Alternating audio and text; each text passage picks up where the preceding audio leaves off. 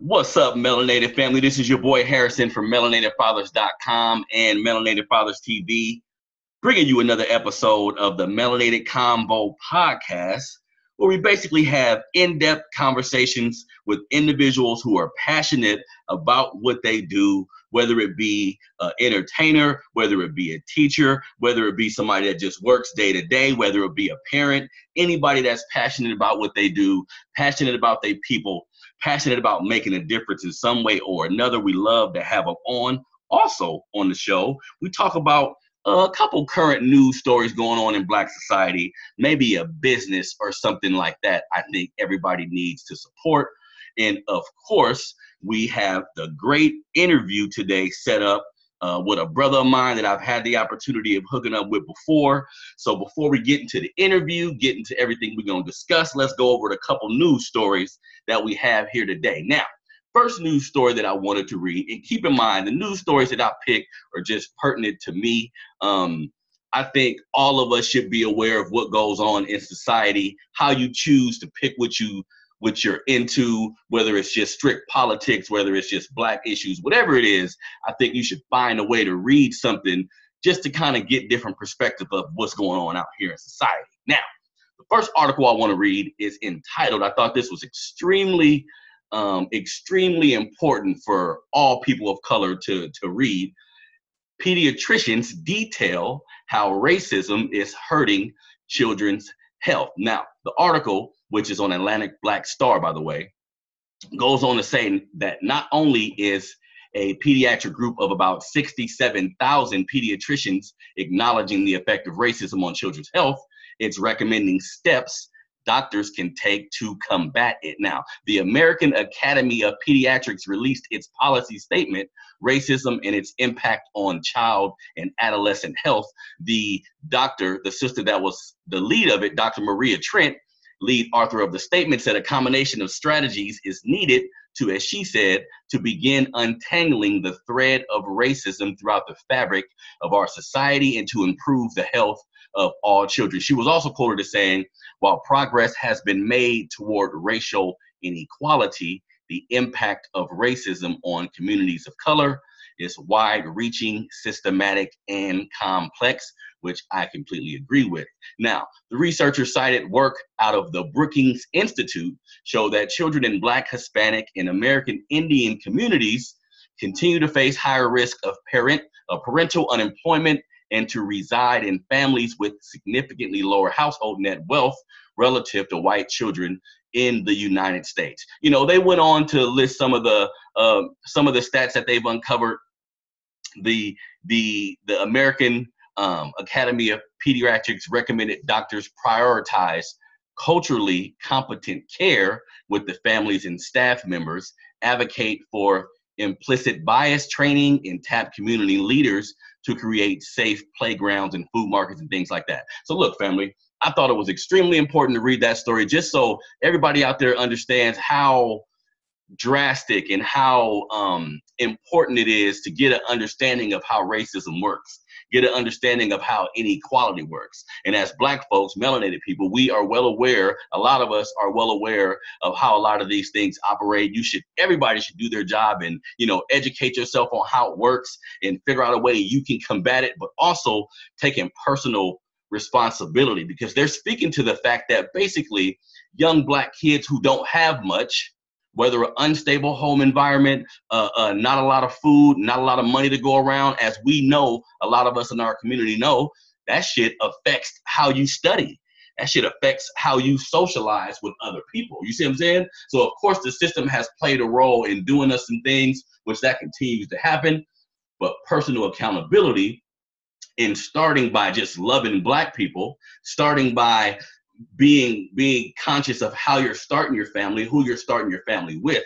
All these are things we can handle ourselves while we become more knowledgeable about who we are and all these other things. You feel what I'm saying? So it's just showing that, you know, poverty and, and inequality affects your health. And I've seen this happen to older black people where it seems as if uh, uh, uh, dealing with racism and how this system operates can affect them, but it's showing that it can affect our children too. So everybody needs to take what goes on in our society very serious. Now, The next story I have is about a business that's being started. This is the sister that I'm going to have the ability to actually interview as well. I'm pretty excited about that. Her name is Maria Watkins. She's an African American entrepreneur. She founded the Right There Corporation. Now, the Right There Corporation is now among the first to offer a formidable technological solution for civilians who fear the threat of police misconduct and other potentially dangerous situations. Now, the Right There Corporation and its dedicated team of professionals have developed an app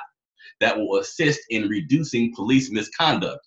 The RTC, uh, as the initials of it is, is awaiting full patent approval. The RTC Protect is the name of the device. The app will soon be on Apple, it'll be on Android devices, it'll be on wearable devices as well. Um, some of the highlights, you guys tell me what you think about that. Some of the highlights would be voice touch activation, GPS tracking, audio and video surveillance. Now, I'm gonna ask the sister about that because I'm not sure how well that'll help in a time where we're videotaping what's happening to us now and it's not being that effective. But it also will offer alerts to emergency contacts, assist you in filing complaints to the appropriate agencies, as well as access to legal a legal referral network. So I think, you know, as we are in an age sometimes where it seems like we're complaining about what's going on. Now, I'm aware that sometimes we're just reporting on what we see, and that's fine. But I think anybody who is moved to action after seeing these police killings, after seeing um, how we're treated by authority to a degree, anybody who moves to action and start doing something, that's inspiring for me because if all of us done that, you know, some of this shit wouldn't be going on no more. So I'm excited to see how this app will work for the sister. Anybody out there who wants to donate, if you want to find out when the launch date is going to be, if you want to get any more information about the app, you can go to her Instagram page, which is right there corp. Her Twitter is right there corp as well. Uh, um, the website is right there protect.com. So if anybody's interested in that, I think it's a step in the right, you know what I'm saying? It's a step in the right direction. I'm not sure if some of those things would stand up against the legal system that we face, but I'm willing to give it a shot. I mean, you know, it's it's it's good. She's putting her time and energy towards something as um, you know, um, important as that. Now, for that's the two news stories. So we'll be done for today. Now, the the interview that we have lined up for the day. When I first started my platform, which is Melanated Fathers of America, melanatedfathers.com, the whole idea behind the platform was to interview fathers like myself who uh, have been through things just to highlight the importance of our impact in our children's lives. When I first started, you know, it wasn't audio interviews, it was all written, but I had to, um, I had the pleasure of coming across this brother who I noticed had just written a book but the brother was a professor too. And for me, growing up in the inner city, um, seeing maybe one or two black male professors my entire time in high school and even as a smaller child, unfortunately, it was just extremely impressive to me that the brother, you know, was in the Bay Area. Um, he was a professor writing a book. He was a part of a lot of great things. Since we spoke, I've had the opportunity of, of watching his platform grow. Um, not only is he the author, like I said, a professor, he's a filmmaker, an entrepreneur with a multimedia company named Black Empower. The brother teaches uh, ethnic studies at San Jose City College. I want everybody in the family to welcome Khalid White to the episode. How you doing, Khalid? I'm doing well, Harrison. Thank you for having me.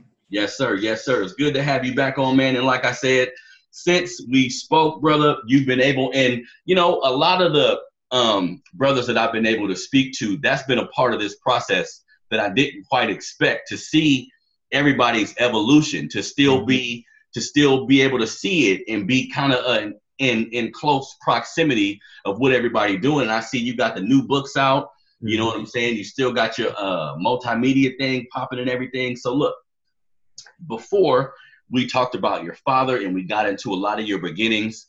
A lot of people may not be familiar with that interview, so I just wanted to quickly first get into your teaching and how, you know, as a brother, what made you or what inspired you to want to be a teacher? Oh, that's a good question. Um, well, you know, to be honest with you, man, a lot of people in my family, whether it was with little kids or even um, in the high schools and PE, I got a lot of educators in my family from aunts and grandmothers and mother. My father even kind of dibble dabbled in teaching too. And um, man, it just was, you know, I got a chance to to do like some volunteering with kids, and I really just enjoyed it. And so um, it turned from volunteering, volunteering my time uh, in high school and college with little kids into into saying, hey, this is something I'd like to do full time and pursue it that way.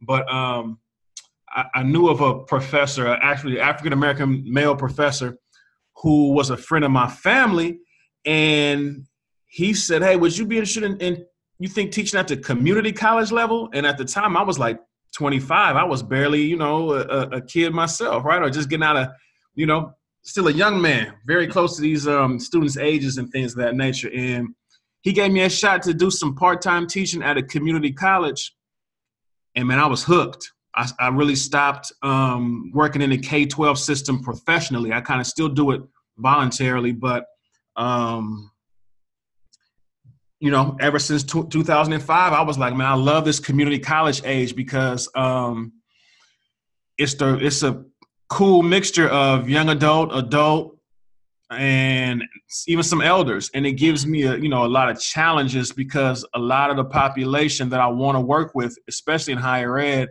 is in the community colleges in California. That's where all the black and brown students are. You know, uh, okay. they're not really at the Stanfords or the uh, UCLA's, you know, the, the way that we may think when we watch um, college football or college basketball on the weekends, mm-hmm. right? Okay. In the classrooms, they not just they're just not there. They're really in the community colleges. And then, you know, the more I've studied the community college and the more I've researched and been in depth in it, um, the California Community College, which I've come to find out, has the most African American male students of any college system in the, in the United States, wow. even more so than the black colleges, right? So, um, you know, I, I want to impact the black community and, and black culture and um, black thought and critical thought. And so the community college offers me that opportunity. In addition to, you know, black thought, I want to impact people. And so yep. um, it's a way for me to teach, a way for me to still make my impact. And it's really offered me a great, you know, career so far. So I, I'm, I'm a lifelong educator, man. As I mentioned, I started volunteering, then I started working in the K through 12, you know, um, elementary and high school system um, first and got my feet wet. But then when I, you know, got a taste of that community college um, opportunity, and again, this was in 05, man, it just, it hooked me. And uh, it's been on ever since. So, okay. You know, yeah, long, long, um, long history of educators in the family, long history of entrepreneurs in the family. And I'm just doing a little bit of a mixture of both, you know? Good, good. Now, so two two things come to mind when you say that to me. So that just shows me how important of is it for us to have like models of possibility in our family. Absolutely. Because when you see people in your family doing certain things, it it it, it doesn't seem out of reach anymore. Mm-hmm. You know, because you mentioned the educators in your family, you mentioned the other professor that you knew you know so this is not a person that is just teaching you at a school but it's a professor you know so i'm sure that that's even making you feel like well you know what if he can do it i'm sure i can too so mm-hmm. having success in our proximity regardless of the levels of success in our proximity can definitely be beneficial to us another thing i want to ask you how do you um as it relates to you in like a black student because i'm sure you know, as we know, teachers have an impact on us, has had an impact on all of us, regardless of the race of the of the teacher. But being that we are black, have you seen like um just you being there for like a black student, have you seen them respond to you differently? Or um, you know, how do you how, how do you think that dynamic has helped you, or what have you seen with that? Mm. Well, that dynamic has um has been there since since I got in the classroom for sure. You know, teaching black students and being black myself, we share a connection just in terms of experiences for a lot of, you know, in a lot of cases. Yeah. But then also I get a lot of students who really turn to me and look for me for advice. And as I mentioned, when I started off like in 2005 and 2006, 2007, you know, I was still young. I was 25, 26 myself. So maybe my advice wasn't always the greatest. And maybe because there wasn't a, a huge age separation, you know, it was kind of easy to get um, caught up in, in, I guess, being friends, so to speak. Mm. Now, as I've matured in the in the profession and developed myself and my really my self confidence and my identity as a professor and a, a role model leader, you know, because that comes with the job, whether that's in my job description or not. You know, the, these youngsters are looking up to me. Mm-hmm. No, no, doubt about that. So, you know, that comes with my. Um, I understand that responsibility, and so um, again, now kind of you know, 15 years in, I can understand a little bit more, and my rapport and relationship with students is is just as important as teaching them, building a relationship with them, because for black students and, and, black and brown students and first generation and you know um, students who have had a history of negative experiences particularly in the public schools mm. when they come in with a lot of distrust and mistrust and a lot of um, you know a lot of self-doubt and so to be able to um, inspire or to be able to um, motivate these young people to uh, become and achieve what they want to become and achieve relationship building is key in that. It's paramount. It's paramount, you know, especially for these young black boys um, or young black men. Because again, it's just, you know, we, we, we're stereotyped and pigeonholed into only being an athlete or only being a class clown or a cut up, a troublemaker, you know, and um, sometimes we play into that. But mm-hmm. if I can tell you or somebody can show you, man, hey, you, you're greater than that. Your purpose is greater than that.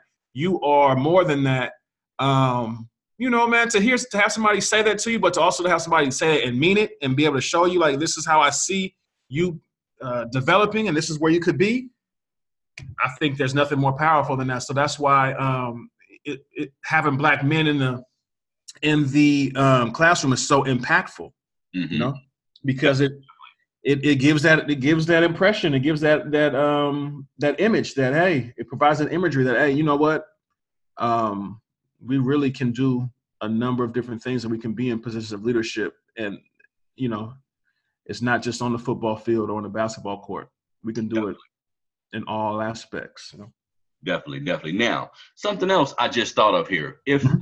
so um what's your thoughts on the junior college route to a university. Do you do you see a difference either or per uh, you know opposed to a kid? Because I've heard you know I've seen some reports where kids say you know I'm going to go to junior college, save some money up, and just transfer to the four year college. Or do you think just going if you're going to go, just go for all four years? What's your what's your thoughts on that? My thoughts since being you know a, an academic in the community college has changed uh, considerably.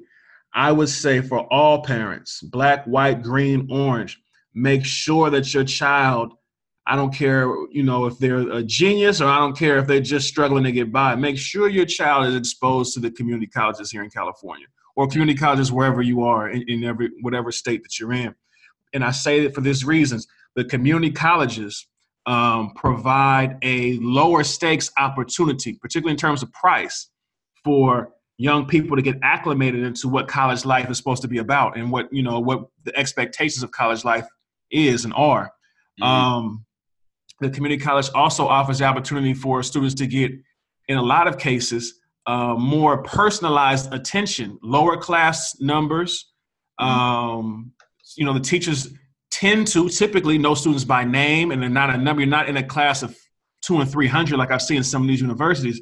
No, you're in a class of maybe 30, 40, you know, in, some larger cases, maybe 50. But, you know, um, it's, it's lower stakes, it's greater opportunity, and community college is not um, the 14th grade. Man, this is, you know, is, is rigor, there's, there's um, preparation, there's all these different programs that are there to support you and help you transfer within your two, two and a half, three years as, as you're supposed to.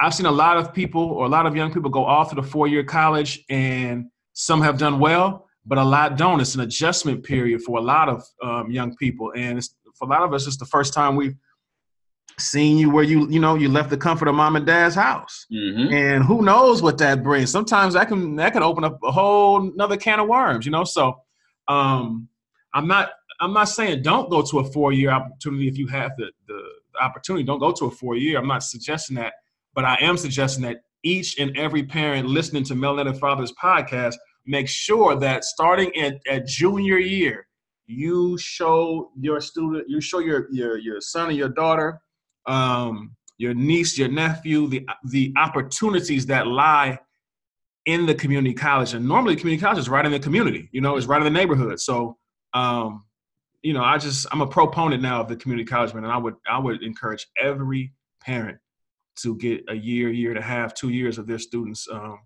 college experience at the community college now. Very interesting. Very interesting. Because I was thinking that just looking at the layout and everything you're saying about it makes sense because it is a big leap. And mm-hmm. I was, until you said that, I kind of had the mentality that a junior college was like 14th grade. Right. We've said, but you're saying they get the stuff they need at that level. So when they go to a four year, they'll be they'll be uh, prepared. Yeah, more prepared. And and statistically, it's shown that students who get the preparation at the community college, when they go to four year, they do better. Mm. Um, you know, I, I can't quote the exact article, but I just read something last week or two that shows, man, eh, you know, you prepare at the community college and you you do better in terms of transfer to your four year institution. And just like you mentioned, I thought community college was the 14th grade. You know, I went, I was fortunate to be able to go to a four year university straight out of high school. And I, you know, I, I turned my nose up at the community college, like, nah, absolutely not. I'm smarter than that. I'm better than that. You know, all these different things because the community college had a, a stigma at that at that point in time. Yeah. Um, I mean, and the stigma was that you know it's just a continuation of of high school, and now being in it, I know that is not the case. You know, being in it on the professor side and on the uh, the academic side, I know that's not the case. And the reputation, especially in the California community colleges, of academic preparation and social emotional preparation uh, for these students is continuing to improve and increase. So, yeah, I'm a big um, supporter of the community college, and I I actually went back to community college myself and, and earned a certificate. You know. Mm um, recently, 2016, 2017. So I'm not just saying it to say it. I'm saying it because I work in there, but I'm also saying it because I, I took some classes and went, you know, went went back myself mm-hmm. to community college. So yeah. Okay. From experience. Right, good. It's good. It's, it's, good to hear a professor say that. You know what I'm saying? I hope everybody out there is listening. Yes, sir. perspective, you know what I'm saying? And and really, really utilizing all the options that you may have. Because I think some parents too, Khalid, may feel the pressure of sending their kid to a four-year college and mm-hmm. may not even be financially prepared, mm-hmm. but feel the pressure from society, from mm-hmm. themselves wanting their kid to succeed. You know what I'm saying? So, so, it's a good. That's something good that parents need to hear. I think. And, and let me just also mention this too. So we're talking about money and societal pressure. Now, the the cost of everything college related is going through the roof and um, we know that you know there's there's really no stopping it. Everything from textbooks to bus passes to parking passes to you know um, lack of housing when you get there, you know that type of thing. So um, the, that's why I mentioned that community college offers a low stakes, um, a lower stakes um, opportunity because you know normally you you're talking about paying anywhere between forty to fifty dollars max a unit, as opposed to at the universities you may be talking about twenty five hundred a unit you know? So in some cases you know if you save up you may be able to pay community college out of pocket um, mm. without having to take out loans and things of that nature. And now at the community college level if you are a high school graduate from i think you if you spend two years in a california high school and graduated you can go get your first two years of community college for free in california under this california promise Mm. So again, it just behooves parents. I don't care if you're well off or if you're struggling. Man, here is an opportunity for your young, uh, young woman, young man, to be able to, um, you know, get a higher education or get the opportunity for higher education um, at a much reduced cost. Sometimes, you know, quote unquote, free, and give them a shot, and you know, without putting them or yourselves in debt.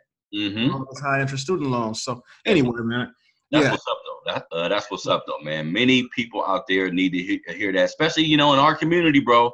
I think after high school, a child, a young person has to do something. Yes. You, you have to do something. You want to do a trade school. You want to go to the military. I mean, whatever the options may be. But I think sometimes we're thinking four year college or no college at all, or mm-hmm. four year college if I have to go to the, the, junior college based on the stigma we was talking about. I'm not gonna take it as serious. You know what I'm saying? Mm-hmm. Mm-hmm. Yep. Yeah, yeah. All right. So, what I want to get into now, like I said before, the introduction I had to you, bro, was with your book Black Fatherhood trials and tribulations, testimony and triumph, as well as the documentary.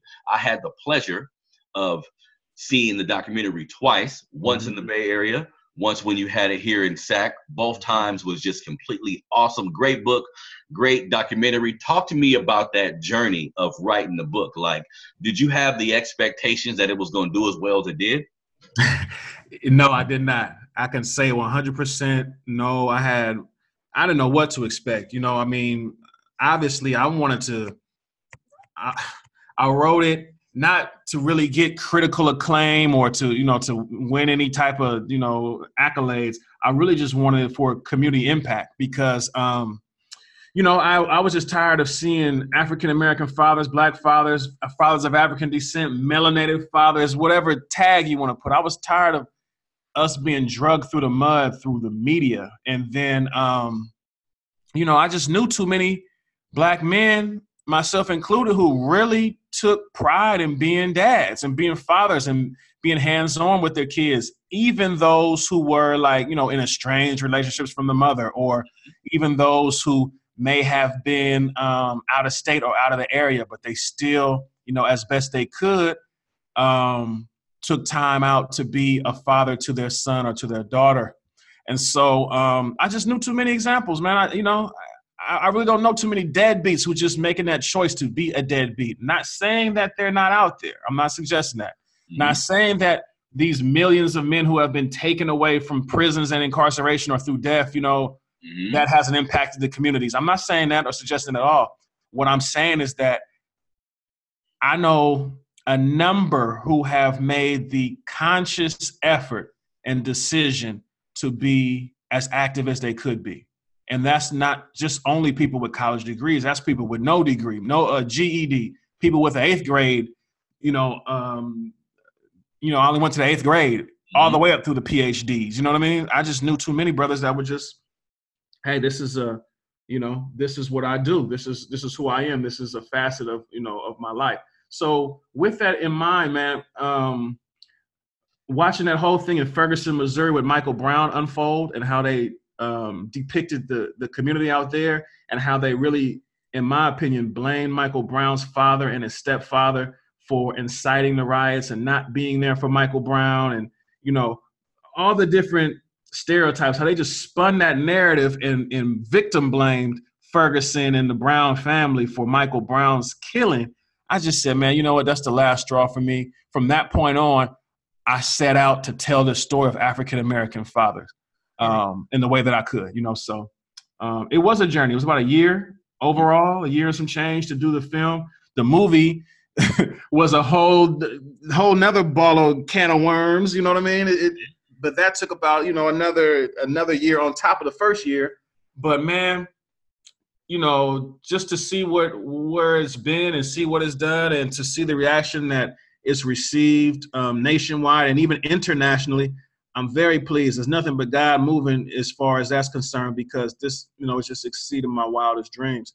Um, you know, we haven't necessarily, I haven't necessarily made the New York Times bestseller list like Michelle Obama or somebody like that, but you know, for just the first time out, man. Trying yeah, it, making an impact, bro. You make an I'm impact. Thank you, definitely.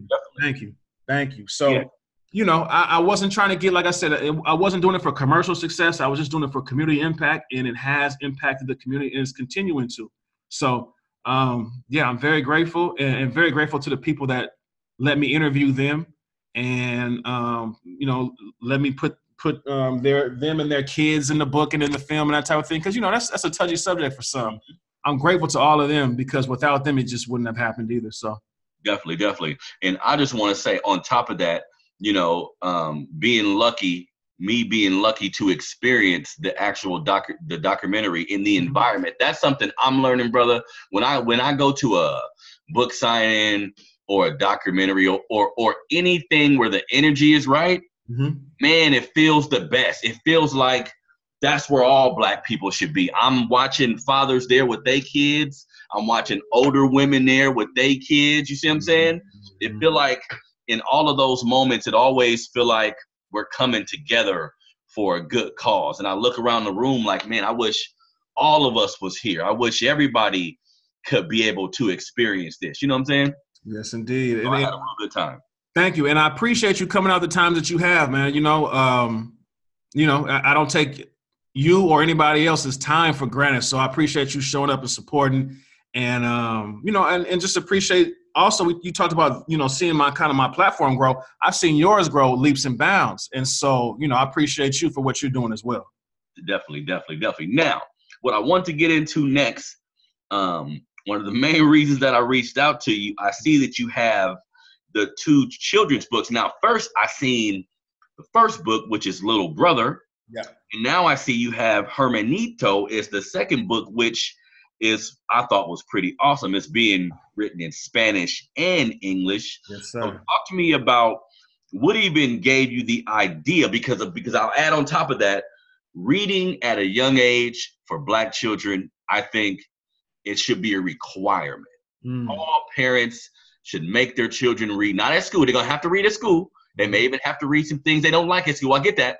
Make your child find a book on a topic that they enjoy and, um, and make them read. It does so much for your vocabulary, does so much for your imagination. Like it should be a requirement to me. So talk to me about what what motivated you to write the children's books, brother. Well, what motivated me to write the children's books initially, I was watching my daughter and my niece play, and giggling and running around the house and picking each other up and you know and and, and playing hide and seek and, and I was like, man, this would be great for you know somebody to capture. Pictures just didn't do it, so I was like, this would be great for somebody to capture and kind of put into words, right? Mm. Just seeing the joy that these two little girls were just having around the house. And then, you know, as an educator, man, and I deal with, you know, everybody probably from 18 to I think the oldest student I've had is probably 68, 70 years old, right? So it always kind of bothers me, and I and I'm trying to choose these words carefully. It bothers me when I get students who are 18, 21, 23, and really have trouble reading and writing. You know what I mean? Mm-hmm. And expressing themselves, I guess, written and being able to read and read out loud. Not to say that I'm the, the perfect reader or writer myself, but you know, I have to grade so many different people on their mm. um, written expression.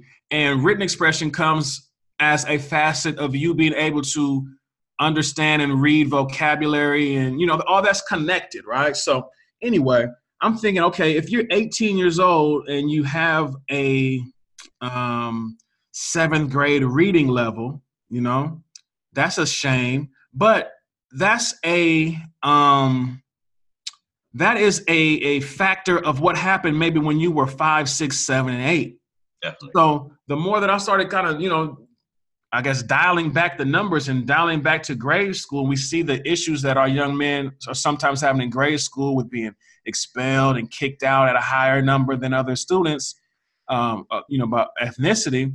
I started saying, man, look, before they get 18, let's uh, let's start addressing them at eight. Before they get 19, let's address them at nine. The more I started reading about this this term, this idea, well, it's not. It's more than an idea. It's it's a it's a like a factual thing called the um, school to prison pipeline, Definitely. where it says in the state of California and, and I guess across all states, if you are not reading at grade level proficiency by third, fourth grade, you tracked into going to jail and prison. Mm-hmm. So if we want to end this school to prison pipeline, it doesn't start when a person's 18 years old and eligible to go to county jail or, or state pen. This starts at eight and nine when they're in the second, third, fourth grade, um, reading, you know, reading cat in the hat and, and Captain Underpants and things of that nature. So that's the first thing. I was like, man, I want to help in this school to prison pipeline in my own special way or in, in the ways that I can. I can't shut down this, the, the prisons. I don't have that type of power, but I can help people avoid prison um, down the line by giving them some books that um, are culturally relevant, provide some cultural imagery, um, you know, provide black and brown characters, and are you know from the culture for the culture. You know what I mean? And definitely. I think that you know that's that's the way that I saw myself helping to um, you know address and attack this school to prison pipeline, dismantle it, disrupt it. Definitely, definitely. And you know, I think anytime we can see or anytime we can um, create uh, uh, things for children that look like them, like yeah. whether it's baby dolls or you know a book with the black characters you know hopefully a lot of black parents will see that and they'll be a little more inclined to get the book for them. Hopefully, the young kids of color will see that and be more inclined to read too, because you know it's definitely a necessity, bro. And I was gonna bring up that point mm-hmm. that they connect illiteracy with how many brothers are in prison, and I think that's true because I think there's a there's a frustration that comes from not being able to communicate.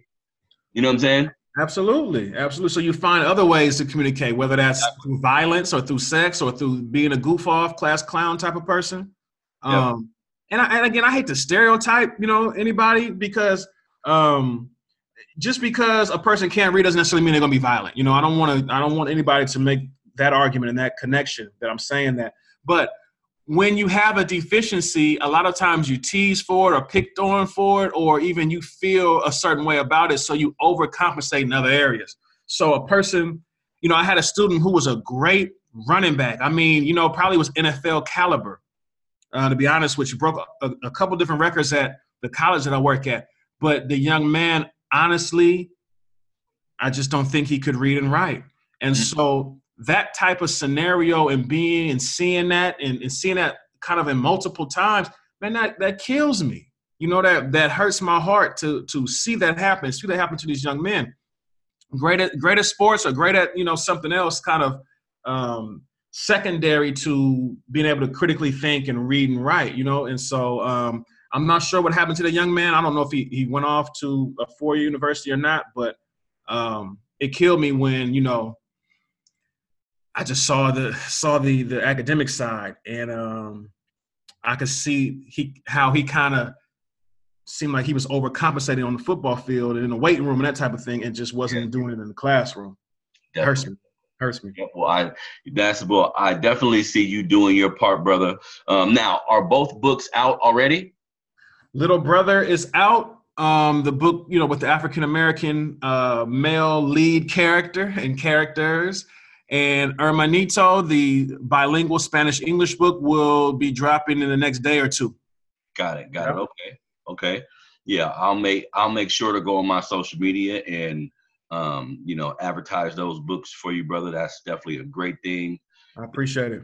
And our kids need it. You know what I'm saying? So I also want to talk to you about because I think um, being a professor and working in that space as you've been articulating you're helping our community by doing that mm-hmm. being a brother in that space that's positive that's informative that's really doing um, your best to help those kids that's to me that's being of service now mm-hmm. what, what prompted you to start uh, black empower where you do the clothing line you know and you have everything else going there what what prompted you to go from just being a professor to starting your own entity as well?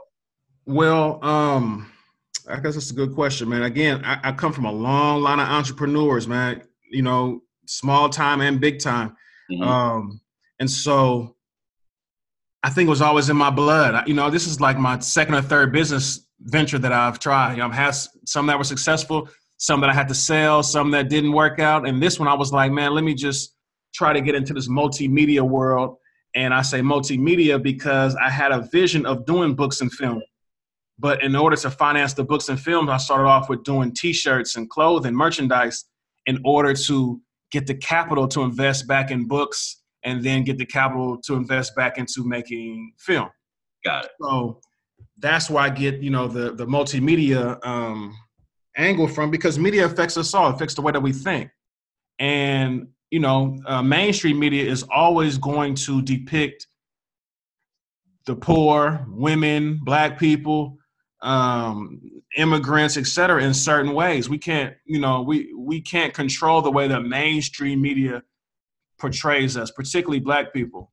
Uh, we always play in a certain role, whether it is a you know, well, we won't get into all the roles, but we we know that you know it's not always positive roles that mainstream media has us play, and um, if we can control our own images and control our own media, we can be a much more powerful entity as a group.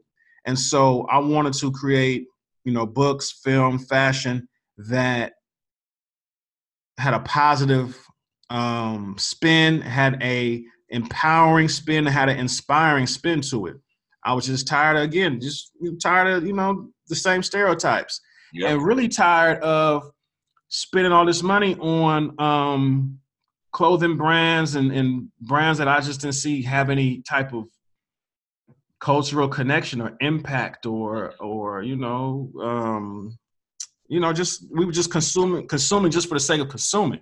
Definitely. So yeah no.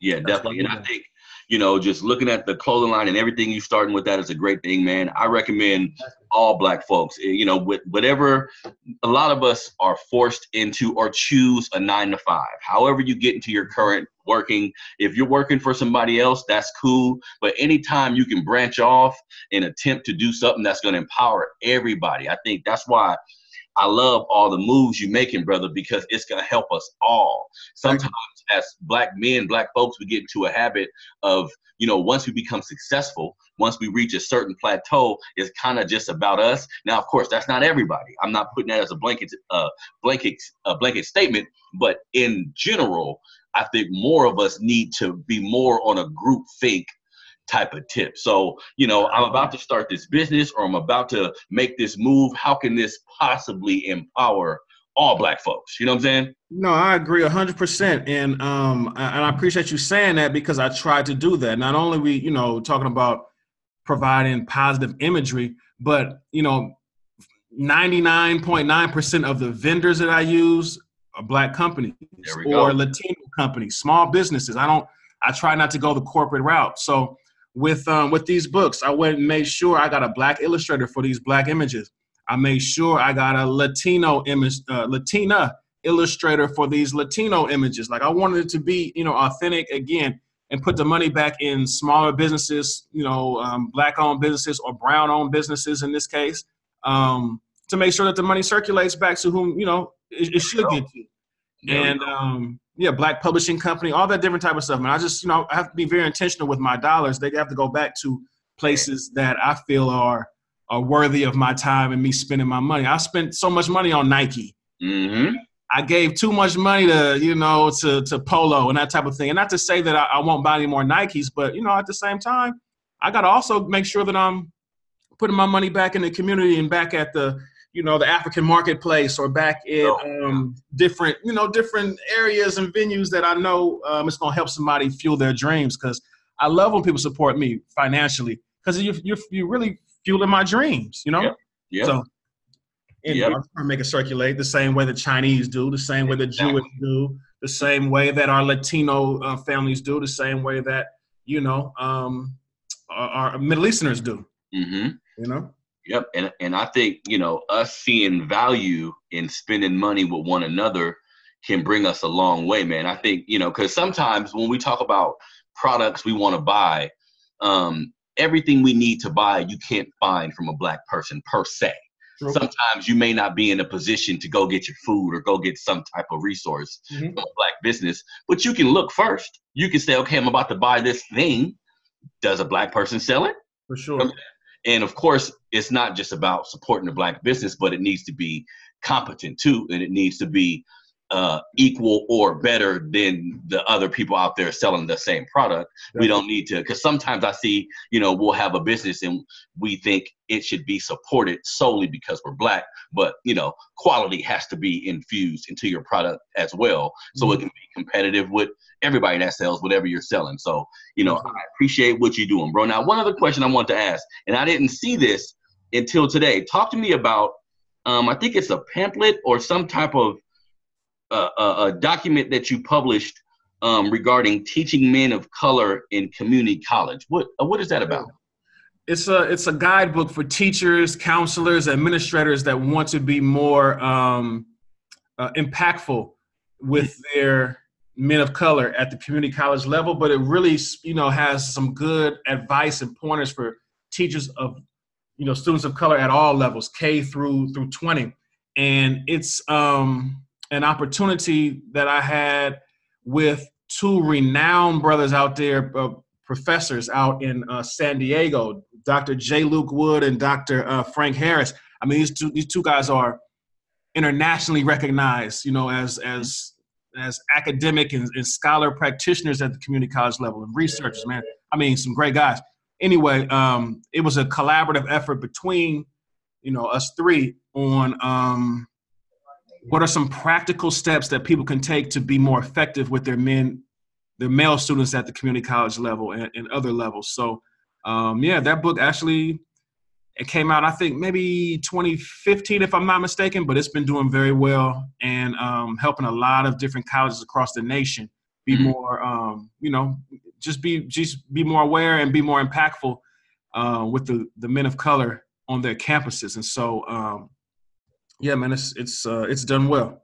Yeah, and, and I thought that was really important because um, I think in I don't know if someone has done it already, but I think versions of this need to be instituted for younger kids too because Definitely. you know growing up and, and having teachers that are primarily white sometimes them not being raised in our communities they're not familiar with our temperament they're not familiar with um, how we are to a degree so i think that creates a bridge of of um, how they can treat us and how they can how we learn you know what i'm saying so mm-hmm. i'm like man this was a extremely good idea and i hope teachers of all colors was like open, receive that book with an open mind um, so they can learn something. You know what I'm saying?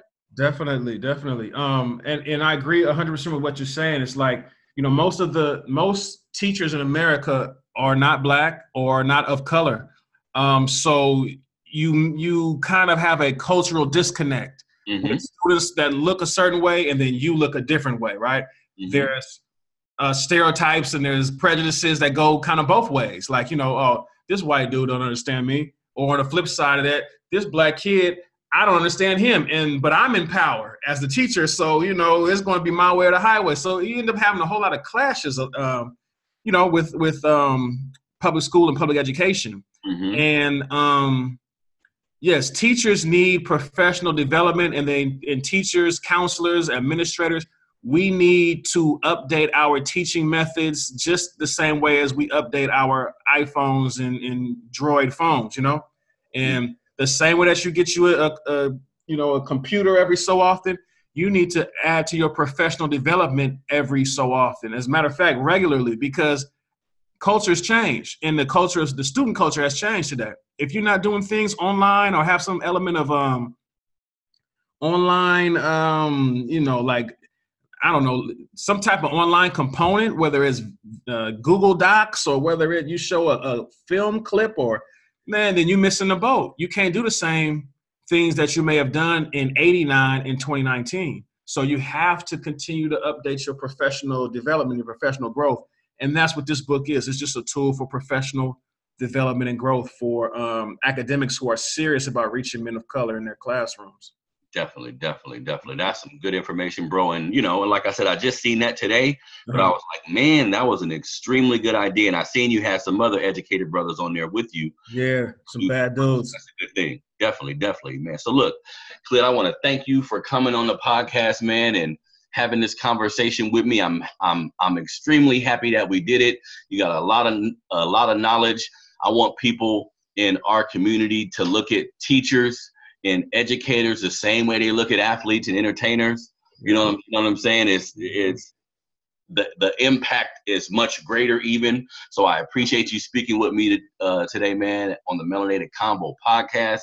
And I want you to tell everybody, give them your social media links, any way to get get get in contact with you. Okay, I appreciate it. Um, my social media is Twitter, Facebook, Instagram at Black Empower, and that's spelled B L K M P W R. That's B L K M P W R. Again, on Instagram, Twitter, Facebook, And then my website is www.blkmpwr.com, blackempower.com. And you also can hit me on Black Empower at Gmail, blkmpwr at gmail.com as well. And um, yeah, I just look forward to, you know, continuing to connect with you, Harrison, and continuing to connect with the community. And thanks for having me. Definitely, definitely. Now your your books are on the website too, right? Yep, you can get the books. You can browse through the, you know, the merchandise. Um, you know, you get we got digital downloads for the books and for the film, and all different type of stuff on there. So um, take a look. Definitely, definitely, definitely. So I want to thank everybody for tuning into another episode of the Melanated Convo Podcast. I hope you guys learned something from the brother. Please go out um, and support his books. All the families out there with students who are about to go to college Think about the junior college mm-hmm. piece that we spoke about. That's important as well. You know, uh, to catch the podcast, you can go to melanatedfathers.com. You can go to Melanated Fathers TV on YouTube. The podcast is on Spotify. Also, um, the podcast is on Anchor FM. Also, that's another app on your phone where the podcast will be located. We're going to continue to try to bring you these in-depth conversations, man, so we can get to the bottom of a lot of the issues that we face as a community. I appreciate everybody for tuning in. I'm out.